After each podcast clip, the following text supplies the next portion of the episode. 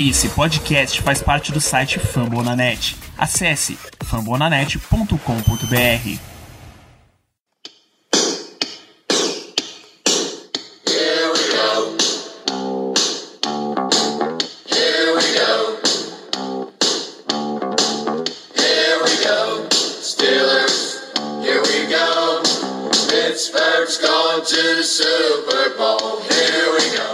Muito bem, pessoal, estamos começando mais uma edição do Black Yellow Brasil Podcast, episódio 219 desse é o podcast sobre o Pittsburgh Steelers para todo o Brasil, direto de famonanet.com.br, do Spotify, iTunes, Google Podcasts, Deezer, etc, ou do seu cartão do RH, que talvez você possa ter recebido ou você ficou no elenco final. Sou Danilo Batista, seu host para mais uma semana de podcast. Acho que eu não posso mais nem usar esse termo mais uma semana, né? Tem que ser mais um episódio, já que a gente já ultrapassou essa barreira aí de programas semanais. E para os comentários do programa de hoje, tenho, como sempre, a presença de Ricardo Ezende. Sempre um prazer, Ricardo. Bem-vindo de volta. Boa noite, Danilo. Bom dia, boa tarde, boa noite para os nossos queridos amigos ouvintes. Uma satisfação estar aqui de volta para mais um episódio, comentar esse roster inicial de 53 jogadores do Steelers. É isso, porque o foco de Ricardo foi na palavra inicial, você vai descobrir assim que a gente voltar do bloco de recados em poucos instantes.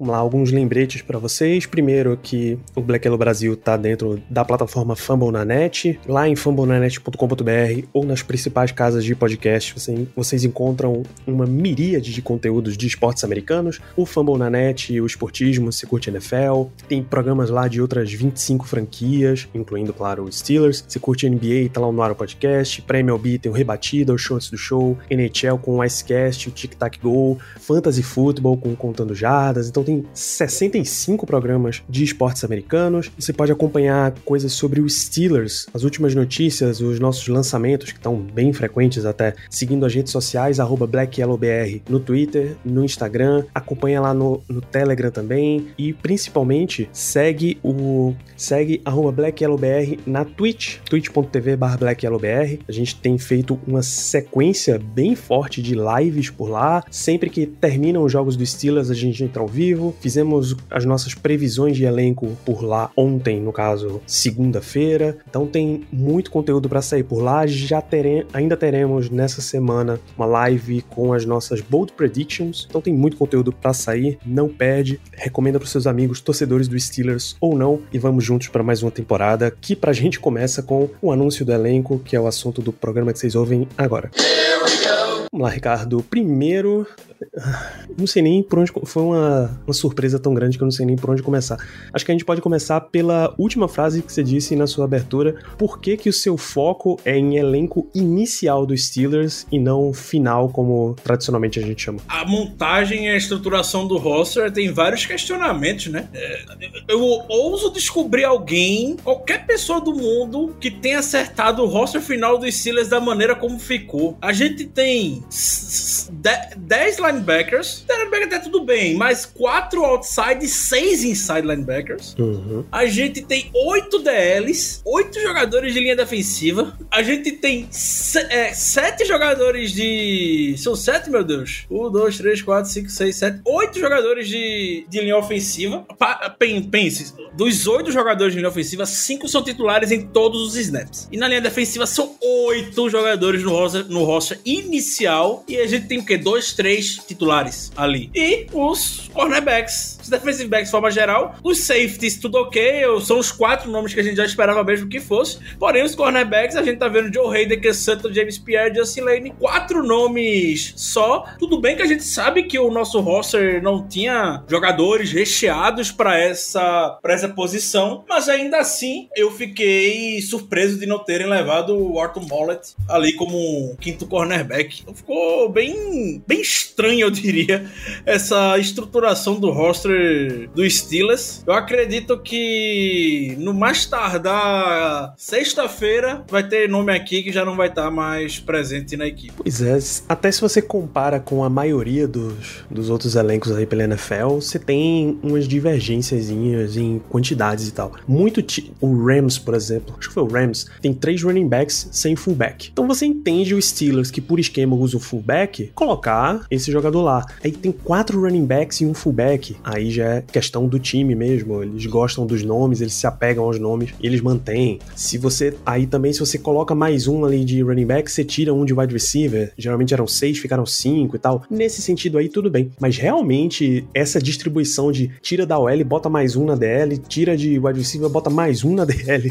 No lugar de seis, você leva oito. A distribuição entre linebackers ficou uma coisa meio estranha. O que eu consigo imaginar é que o Steelers pegou os seus setores mais fortes, como um dos setores mais fortes, a linha defensiva, e colocou vários jogadores para eles terem a oportunidade de negociar esses jogadores. Se, por exemplo, você perder um jogador entre vai, Carlos Davis, Isaiah Bugs e Henry Mondor em questão de troca, ou chuta mais alto aqui até um Chris Wormley da vida, o restante do elenco consegue cobrir com bastante folga. Uma das, das coisas que foi mais comentadas no draft, antes do draft, na verdade, depois dos movimentos da free agency, é que a gente estava trazendo o mesmo grupo de defensive line de volta de 2020 para 2021, que tinha sido um grupo que tinha jogado bem na temporada. Então, em tese, você não sente muito impacto. Aí se coloca mais nomes, então é, a minha expectativa, pelo menos, é que você possa tirar nomes daqui e conseguir negociar para trazer de volta, seja draft pick, seja reforçar algum outro setor que esteja mais um pouco mais fraco. Mas realmente ficou umas, umas formações meio esquisitas assim. É, a gente tá acostumado com, por exemplo, a galera de academia, o perfil do cara que é o a tacinha de sorvete, o cone de sorvete, que ele tá muito forte em cima fraco embaixo. Acho que o Steelers tá meio Saquon Barkley, assim, fininho em cima e um, um monstro embaixo, meio Toguro. Metade do time tá super forte, a outra metade tá fraquinha e magrinha e tal. Eu um amei sua analogia. Amei sua analogia, dele. perfeito. É, a gente tá acostumado com o Steelers que faz certinho, bicho, 25 para cá, 25 para lá. Esse setor tem esse número aqui, esse setor tem esse número. A gente leva três quarterbacks porque nos últimos anos tem rolado uns problemas com o Ben Roethlisberger de saúde. A gente uh, usa nove offensive linemen porque tava com muito jogador que não se queria perder. Talvez não era, não fosse bem o caso esse ano. A gente tem essa quantidade, essa quantidade, é tanto que as previsões do Steelers geralmente a quantidade de jogadores não era surpresa, mas sim quem ia ficar com a posição porque a disputa era mais alta, né? Esse ano com a disputa mais embaixo eles deram uma remexida toda aí nessa história. Bom, no gesto então ir passando pelos setores, a gente vai passar super rápido, pular aqui. Zero surpresas quanto aos quarterbacks, todas as previsões e o histórico recente já apontavam para Ben Roethlisberger titular, Mason Rudolph quarterback 2, Dwayne Haskins quarterback 3. Isso a gente não precisa discutir. Até special teams, o time já estava basicamente definido nessa semana com Chris Bo Chris Boswell já estava super certo depois do primeiro jogo da pré-temporada, já estava tranquilo. A disputa que estava entre Christian Kuntz e Cameron Kennedy ficou decidida com o corte de Kennedy, então Kuntz ficou com a vaga no final. E a disputa entre Panthers, aqui vale a celebração, que finalmente acabou era Jordan Berry e Presley Harvey em terceiro. Para nossa alegria, é o titular, Ricardo. Glória, glória, essa última, essa sua última colocação, Danilo. Uma nova era, Presley Harvey em terceiro, uma ode a esse homem que conseguiu desbancar Jordan Berry. O, o Steelers até tentava. O Steelers não, vai. O Jordan Berry até tentava. Me dispensem, me dispensem. E o Steelers não soltava o osso. Falar de Jordan Berry já começa a tossir. É a força desse homem, a energia que esse homem tem. É... Importava o que acontecia, o Jordan Berry parece que sempre ia voltar. Foi assim por 5, 6 anos e agora, pelo que parece, foi-se de. Foi-se de vez. Vamos pra nova era Presley Harvin agora, finalmente. É isso, eu queria inclusive que algum time já assinasse com Barry para diminuir o risco de qualquer manobra dele para voltar. Eu acho que a gente estaria mais seguro dessa forma. De fato. Voltando pro ataque, running backs, a gente já tinha certeza de Najee Harris, McFarland Jr. também já tinha garantido a vaga dele, Kalen Balage estava indo tão bem que basicamente a vaga estava garantida, Derek Watt como fullback também estava fechado. E aí, Ben Snell conseguiu no último jogo essa sua vaga, mas não foi exatamente porque ele jogou pra caramba, apareceu e ficou inviável do time sair dele. Foi mais. dá toda a impressão que foi uma questão afetiva, né, cara? Tem sempre essa, essa relação que o Ben Snell tem com, com o Tomlin, que o Tomlin gosta sempre de ter um cara um pouco mais. Não quero usar a expressão mais doidinho, mais biruta, mais ou menos assim, feito o. pra incendiar um jogo, pra incendiar o vestiário. O Ben Snell é esse cara. Esse cara que vai estar tá lá fazendo esse serviço pro Mike Tomlin. Eu botei o Ben Snell na minha previsão que gravamos ontem, fizemos live na Twitch. Mas, mas, diante das oportunidades que vamos comentar em outros setores, talvez talvez running back seja um dos que a gente eventualmente pode ver algum nome rodando. Esse nome vai ser o, o Ben Snell. Isso, no entanto, é, é aquele caso de que, ah, se você, vocês não queriam Ben Snell e tal, mas se pintam uma oferta por qualquer outro nome que não seja Nadir Harris ou Derek Watt, vocês iam recusar? Claro que não, bicho. Tá aí, tá na pista, pode, pode fazer sua oferta. Mas acabou ficando esses cinco nomes. O wide receiver também não precisa de muita discussão, porque eram os cinco wide receivers senior que a gente já imaginava que jogariam.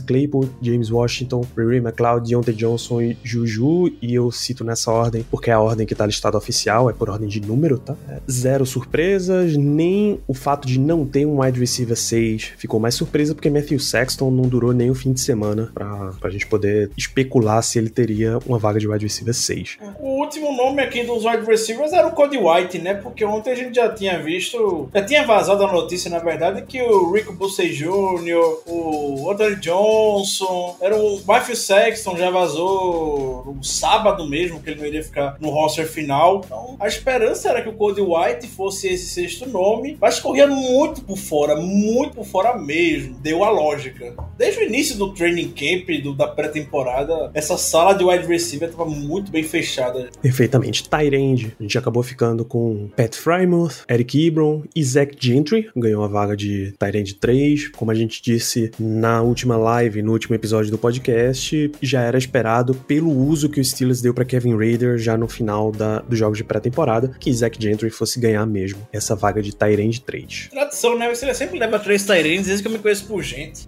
Pois é, Seria pois é. esse ano que ia ser diferente e o Zach Gentry, pelo espaço que ganhou, também, infelizmente, não é uma surpresa estar aqui. Aí o Kevin Rader muito provavelmente retorna pro Practice Squad. Isso. Em algum ponto eu cogitei, pra minha previsão de ontem, colocar quatro Tyrants, mas aí ia quebrar muito o que o Steelers faz. Me poupei desse momento. Linha ofensiva. Tudo aponta para Bom, a gente tá com oito nomes: os tackles Joe Haig, Zach Banner, Shooks Okorafor e Dan Moore Jr., os guards Trey Turner e, e Kevin Dotson, e os centers Kendrick Green e JC Hassenauer. Tudo aponta para uma formação com uh, Kevin Dotson, Kendrick Green, Trey Turner e de right tackle. Ainda na questão de saúde, de recuperação do Zach Banner. É isso, né, Ricardo? Sim, tanto ontem, segunda-feira, dia 30, quanto hoje, terça-feira, dia 31 de agosto, dependendo de quando você estiver ouvindo esse programa agora. O Steelers foi com o Dan Moore como left tackle titular e o Shooks foi movido para right tackle, pois Zach Banner ainda está passando por problemas de lesão. Não treinou nem ontem, nem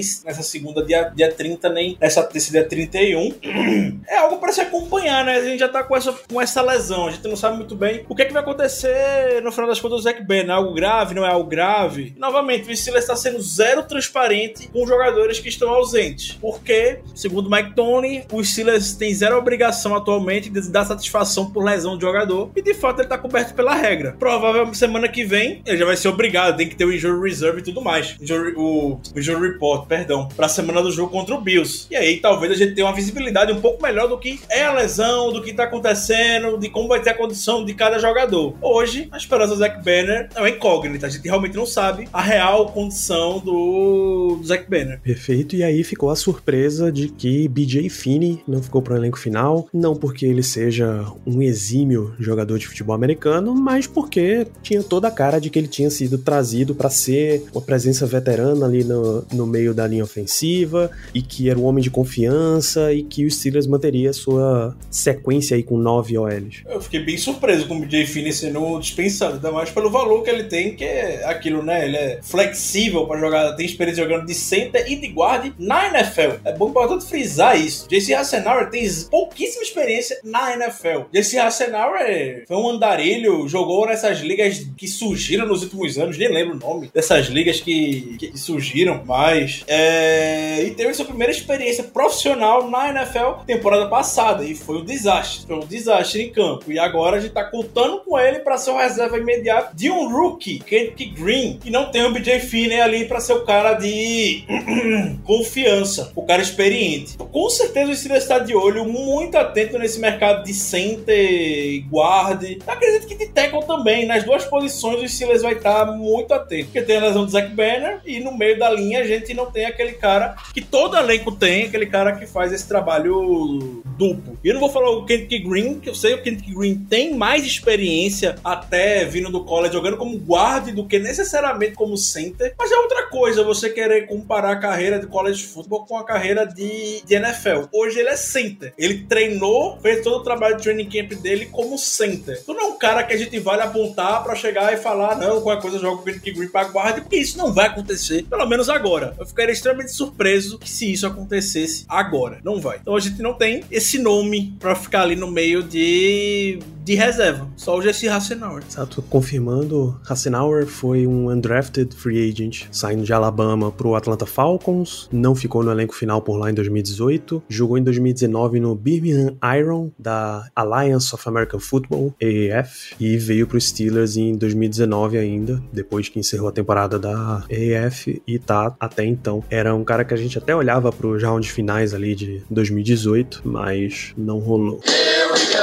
Pro lado de defesa, a gente tem aí a tão comentada linha defensiva com oito jogadores. Já era de se esperar que Kim Hayward, Tyson Lualo, Stephen Tuitt, que são os três titulares normalmente, a Chris Wormley, a gente tinha grandes expectativas que fosse ficar também no elenco, e na nossa visão tinha nenhuma ou duas vagas em disputa. Aliás, a Zaya Laudermilk era um, um quinto nome para ficar ali, e tinha uma ou duas vagas em disputa para Carlos Davis, Isaiah Bugs e Henry Mondou. Acabou que os três ficaram e ficou um, um setor inchado aí com oito nomes, Ricardo. Eu duvido, duvido que alguém tenha acertado que o Steelers ia levar 8 DLs. Duvido. Achar alguma projeção de roster do Steelers, projeção inicial de roster, que o time levaria os 8 DLs pra, pra abertura da temporada regular. E é como a gente comentou um pouco na abertura, Danilo. Aqui é um. São, são- é uma posição com, com um grande potencial de vir a ter algum nome dispensado. Bugs, Carlos Davis, o Henry Mondou, para dar espaço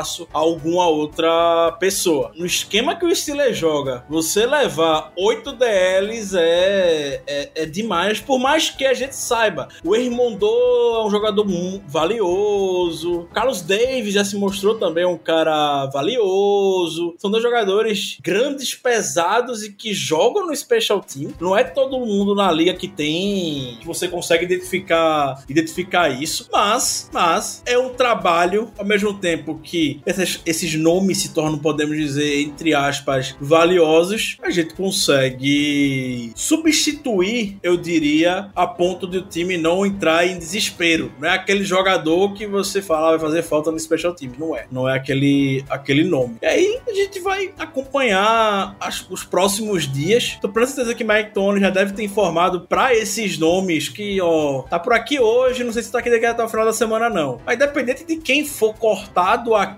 eu já tô afirmando que alguém vai ser cortado daqui, dessa, desse depth de, de linha defensiva, é o nome que retorna pro, pro Special Teams, caso passe pelo período de wait. O Practice Squad. Isso, falei o quê? Special Teams. Practice Squad, perdão. Perfeitamente, é esse o caso mesmo. É um- uma questão de ou assim que o Steelers identificar um free agent, trazer e cortar um deles, ou encontrar um parceiro de troca aí e negociar, que eu acho até meio, meio difícil. Analistas até comentam que pode rolar, mas eu não, não colocaria muita esperança nisso. É pra fazer uma estátua pra Kevin Colbert se ele conseguir uma troca por algum desses nomes. Você faz uma estátua pra Kevin Colbert. E que não seja um do topo do elenco exatamente, né? Não, os nomes que eu falo é o, o. Isaiah Bugs, Carlos Davis e Hermondo. Se Isso. Kevin Colbert conseguir uma sétima rodada, um, a última escolha de draft por um desses nomes, faça uma estátua pra ele. Perfeitamente. Eu é, mesmo, eu mesmo faço uma estátua pra Kevin Colbert.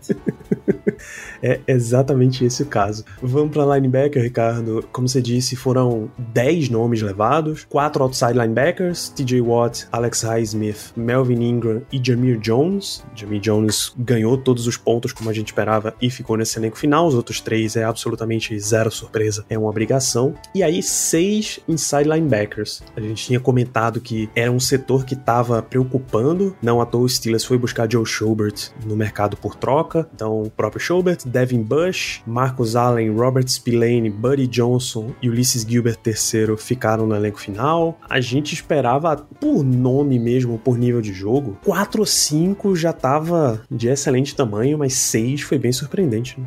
É outra posição que eu duvido que alguém tenha acertado que iriam 6 inside linebackers pro roster final. Mesmo jeito quando a gente fala da linha defensiva, que são 8, e a gente joga com 2, 3 jogadores titular. Inside linebacker, dentro da realidade do Steelers, a gente não vê esses jogadores com volume, com volume de snaps. Tem jogadores com volume special teams, o Spillane, apesar de ter muita dificuldade, principalmente na cobertura, é um titã do special team. O cara é muito bom no special teams, o Spillane. Marcos Allen também é um destaque no special teams. O Buddy Johnson também se mostrou ser um destaque no special teams. Mas o Ulysses Gilbert terceiro é uma surpresa. Tá, pra mim, no roster final por tudo que ele fez na pré-temporada, pelo que a gente viu, né? E aí eu reforço algo que até comentei nos últimos episódios. Tem que levar muito em consideração o que a gente viu. Relato de training camp, por mais bom e perfeito que seja, e, eu, e há um esforço enorme, é muito bom ver os relatos do, do training camp, mas, aquele, como tem aquele ditado, a imagem vale mais do que mil palavras. E as, e as imagens que eu vi do Ulysses Gilbert terceiro na pré-temporada vale para um Novo Testamento. Eu não, eu não me sinto confortável tendo o Ulysses Gilbert como opção. Para mim, aí é um primeiro nome com potencial a vir a ser dispensado. E cometendo no início, são 10 linebackers. Eu não tenho problema nenhum em o Steelers levar 10 linebackers. Eu tenho problema com o Steelers levar 6, 6 inside linebackers. Acredito que aqui até o, o Cassius Marsh, quem eu cortei no, na projeção do roster, no roster inicial, é, o Quincy Rocher seriam melhores do que manter o Ulysses Gilbert o terceiro. Pois é. É, também, também tô nessa, por variação, por valor de. até valor em special teams mesmo, é, experiência e tal. Você podia ter dado essa mexida aí e não teria problema algum. Vai ficar por muito tempo com a impressão de que ou você tá muito desesperado com rotação ou você tem algum plano muito específico para algum jogador desses, porque não faz muito sentido mesmo essa formação aí. Defensive backs, que é um setor que preocupa, que continua preocupando bastante ainda. Cornerbacks ficaram ficou Joe Hayden, Ken Sutton, Justin Lane e James Pierre. Nenhum dos outros nomes avaliados conseguiu passar no teste na prática. E para safety, Minka Fitzpatrick, Terrell Edmonds, dois titulares e por muito mais Miles Killebrew, que chegou pelo menos com essa função de ace de special teams, mas certamente vai ver o campo com alguma frequência, e Trey Norwood, calouro, porque mostrou o suficiente para ficar no elenco. Oito nomes de defensive back, mas o setor preocupa demais, né? É, nem, pela posição de safety, são os quatro nomes que já esperava mesmo. Mas lembra de quem tava falando sobre linha ofensiva? Sempre tem um aquele nome que é um pouco mais versátil e que não necessariamente é bom em alguma coisa, mas é versátil, dá opção para você. O time da NFL tem esse cara. Entre os defensive backs, geralmente também tem esse, esse cidadão. Pessoa que não necessariamente é o exímio safety ou exímio nickel, alguma coisa assim, mas que tá lá no roster pra poder tapar um buraco, poder dar, um, dar flexibilidade pra posição. É um jogador que tem valor. E hoje a gente não tem esse jogador de valor. Novamente, eu não tô falando que Fitzpatrick não é valioso, o Joe Hayden não é valioso. Nunca, jamais. Eu tô falando só do jogador que é um pouco mais versátil. Tipo o Arthur Mollett, que é o mais experiente, que eu pensava, por mais que eu teria, eu quase o cortava num, na primeira projeção que a gente fez na live ontem, mas eu pensei que o Arthur Mollett fosse ficar pela experiência jogando na Nickel, coisa que a gente hoje não tem, só tem o que Santo para poder fazer essa função. É, e também ele já ter tido experiência jogando de safety. É só quatro nomes, é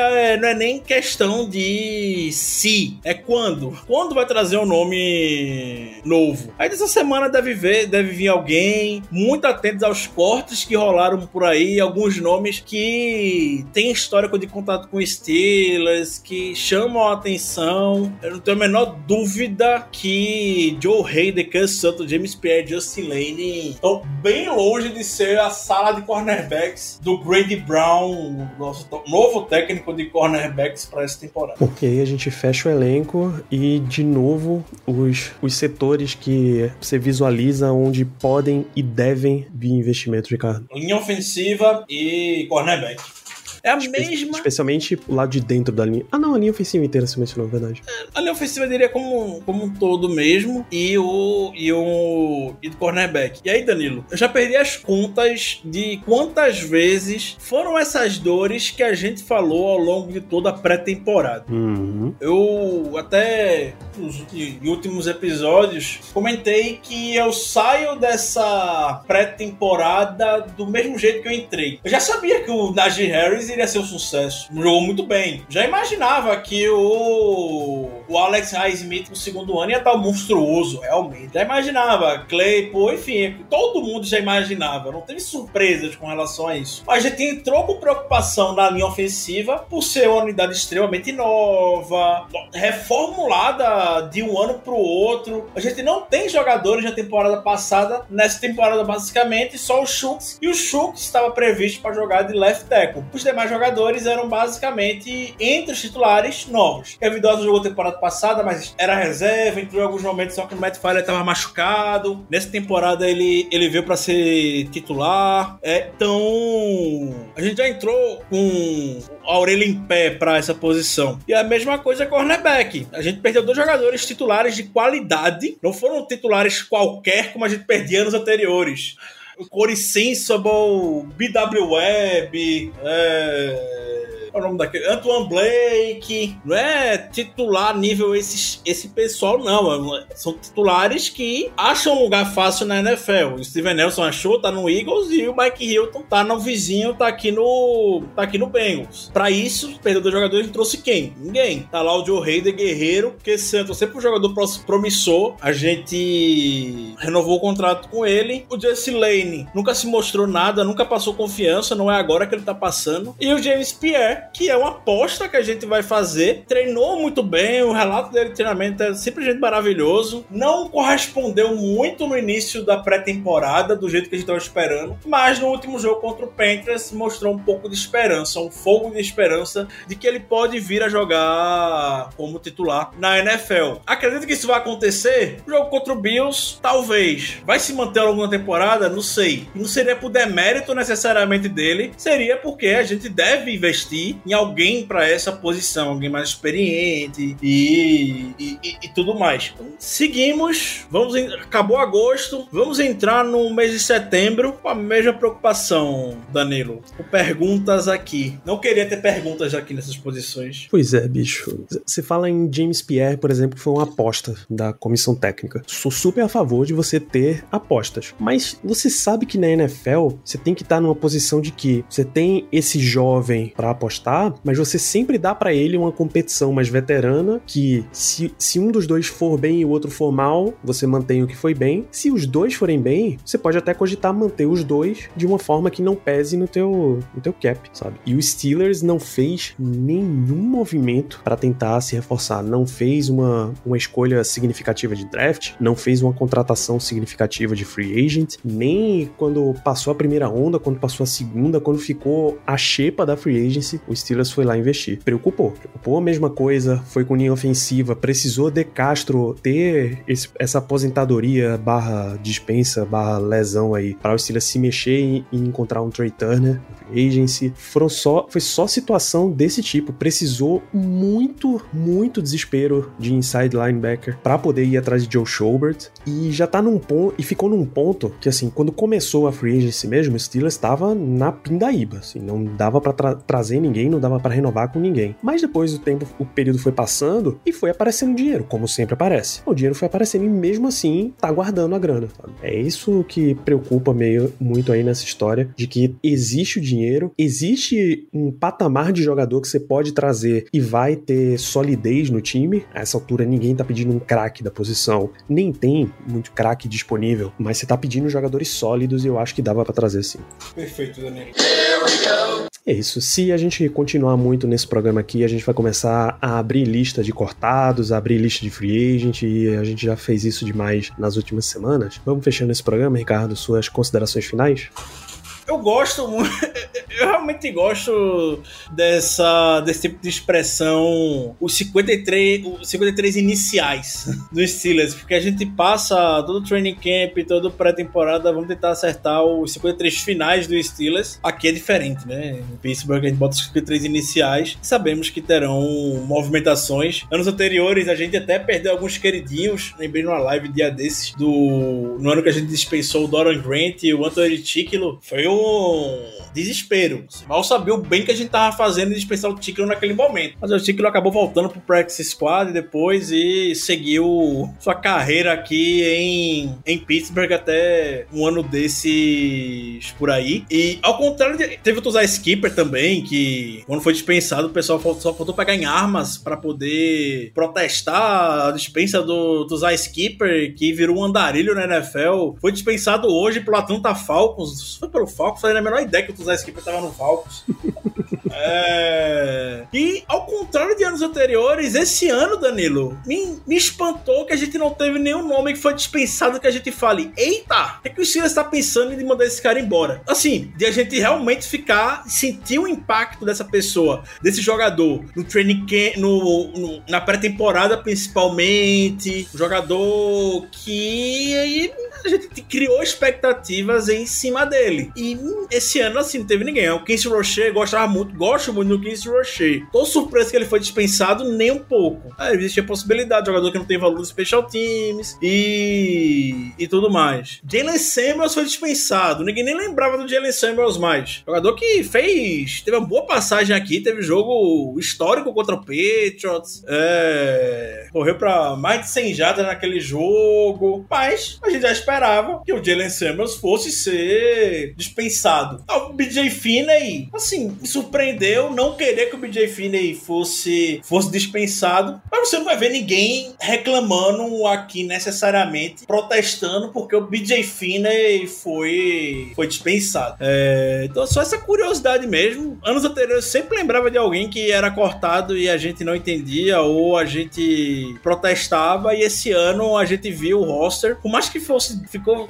tenha ficado com a estrutura bem diferente do que a gente do que a gente esperava. Não consigo apontar agora ou ver o nome que me causa que me cause, melhor falando, um sentimento de revolta. Sim, e por fim aqui encerrar que a gente não vai comentar absolutamente nada sobre Practice Squad, porque os times têm um breve período conhecido como até esta quarta-feira, dia 1 de setembro, para definir aí os waivers e tal e montar a sua lista inicial de practice squad. É, ao contrário até, né, Danilo? Geralmente na temporada regular os times têm 48 horas uhum. para ver as waivers. Nesse período aqui de montagem para 1 de setembro são 24 horas. Amanhã já vamos saber quem foi pego por quem nas waivers, quem foi o practice squad do Steelers. Vão ser umas coisas interessantes aí, também baseado até no nível do elenco final que a gente tinha. Elenco final não, né? Do elenco de 90 que a gente tinha, é, não tenho muito, não tenho expectativa de que vão ser só os jogadores que já estavam com a gente a figurar nessa lista, não. Acho que vai rolar umas, umas coisinhas diferentes. Da onde vai vir? Só Deus sabe. Bom, voltamos com o Black Yellow Brasil na próxima quinta-feira, dia dia 2 de setembro, quando faremos as nossas bold predictions da temporada. E aí, meus amigos, já é focando na temporada 2021, episódio pré-jogo contra o Buffalo Bills. Então já segue lá twitch.tv Brasil para não perder a live e continua ligado neste seu feed para mais notícias. Assim que a gente tiver informações sobre Practice Squad, a gente entra na nossa programação. Um grande abraço a todos vocês e nos vemos no próximo episódio.